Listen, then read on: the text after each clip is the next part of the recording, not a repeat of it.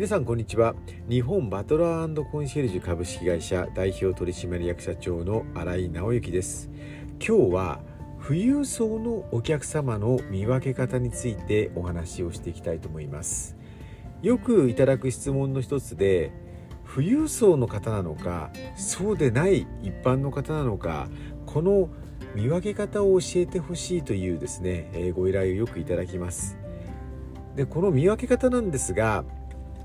例えばですね靴を見ろとかですねあるいは時計を見ろとかですねあるいは服装を見ろとかですね乗ってきた車を見ろとかですねいろんなことを言う方がいらっしゃるんですがこういったですねまあ服装身なり、えーと、あと持ち物というのは個人の価値観がかなり反映されますのでそれだけ見ただけでは富裕層のお客様なのかそうでないのかっていうのはなかなか判別がつかないんですね。でこの富裕層かどうか、まあ、いわゆるですねこの富裕層という定義はあのいろいろありますが例えば一般的には金融資産1億円以上持っている方なのかどうかっていうところを判断するにはですねこの質問をしてください。例えば販売職営業職であればご予算はどれぐらいですか？あるいはこの金融商品に投資できる金額はどれぐらいお考えですか？っていうですね金額のリミット制限の話を質問をねしていただきたいんですよ。こうすることによっていや実は5000万までなんですであるとかあるいは投資に回せるのは1億までなんですって回答が出てくると思うんですね。この回答金額ではなくて金額を具体的に答えなかった方というのは富裕層である確率が非常に高いです。というのがお金に関して制約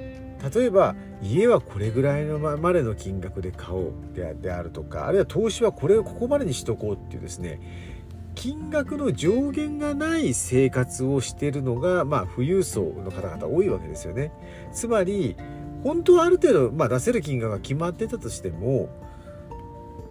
欲しいものであればあるいはその価値があるものであればいくらでもお金は出したいと思ってるのがやっぱり富裕層。つまりお金に縛られない生活をしているお客様である可能性が高いんですね。ですのでこの質問に対して具体的な数字を答えなかったっていうのは富裕層のお客様である確率が高いですしそういう富裕層のお客様というのはですね自分の欲しいものを金額の範囲で探してないんですね。自分のいかに欲しいもの価値のあるものを探している金額の制約なしに探している方が多いんでですねこういった質問を投げることによってその答え方具体的な金額を言わないあるいはですねまあそういった価値のあるものではいくらでも出したいと思ってますとかですねそういうことあの回答があればそのお客様は富裕層である確率は非常に高くなります。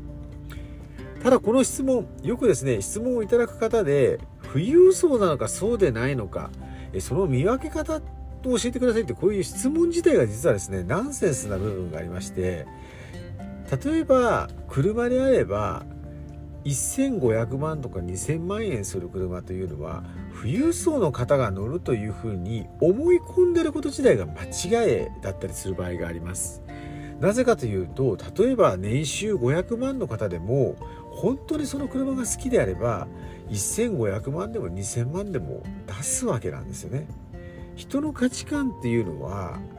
その年収であるとか資産では測りきれないところで購買活動を起こしてくるということがあるんです。ですのでその富裕層であるかどうであるかっていうことを見分けること自体があまり意味はなくてですねそれよりも今あなたが販売している商品であるとかサービスであるとかあるいは投資商品ですね。投資商品金融商品それらがこの人にとってどれぐらい重みがあるのかないのか必要性があるのかないのかあるいは興味があるのかないのかその強さによって出せるお金は変わってくる。このことを忘れないで営業販売活動をしていただけると皆さんのですね成功セールスによる成功はですね近いんではないかなと思います。今日のお話いかがでしたいかがでしたでしょうか、えー、このチャンネルではですねえー、富裕層ビジネスに関わるさまざまなノウハウであるとか知識であるとか、えー、そういったまあちょっとしたですねポイントなんかをですねお話ししていきたいと思います、え、ご清聴ありがとうございました。